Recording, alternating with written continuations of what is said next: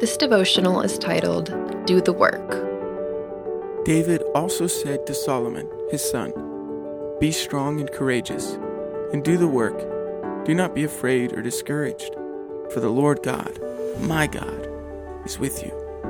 He will not fail you or forsake you until all the work for the service of the temple of the Lord is finished. 1 Chronicles 28 20. We all have work to do. It is very clear what our work entails.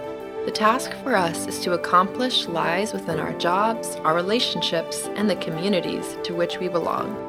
This is not meaningless work. It is not to collect a paycheck or to impress people. These are the arenas in which we bear witness to the kingdom of God. The work is difficult.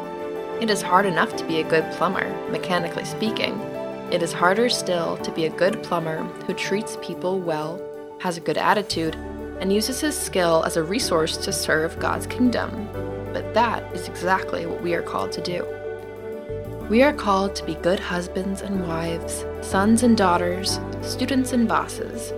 The work before us is to figure out how these things relate to the kingdom of God and what we can do to steward them in that direction well. As challenging as the work is, the reward outweighs the effort by a million miles. The Lord is with us when it gets hard, when we feel uncertain or discouraged. He won't leave us alone. This verse is David encouraging his son Solomon to press on until the building of the temple is complete. We are all constructing temples with our lives, erecting a place of worship from which God's name will be proclaimed. That metaphorical place is our very lives.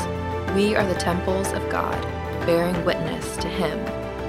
Press on, keep working, continue trying until that temple is complete, and know that God is with us every step of the way.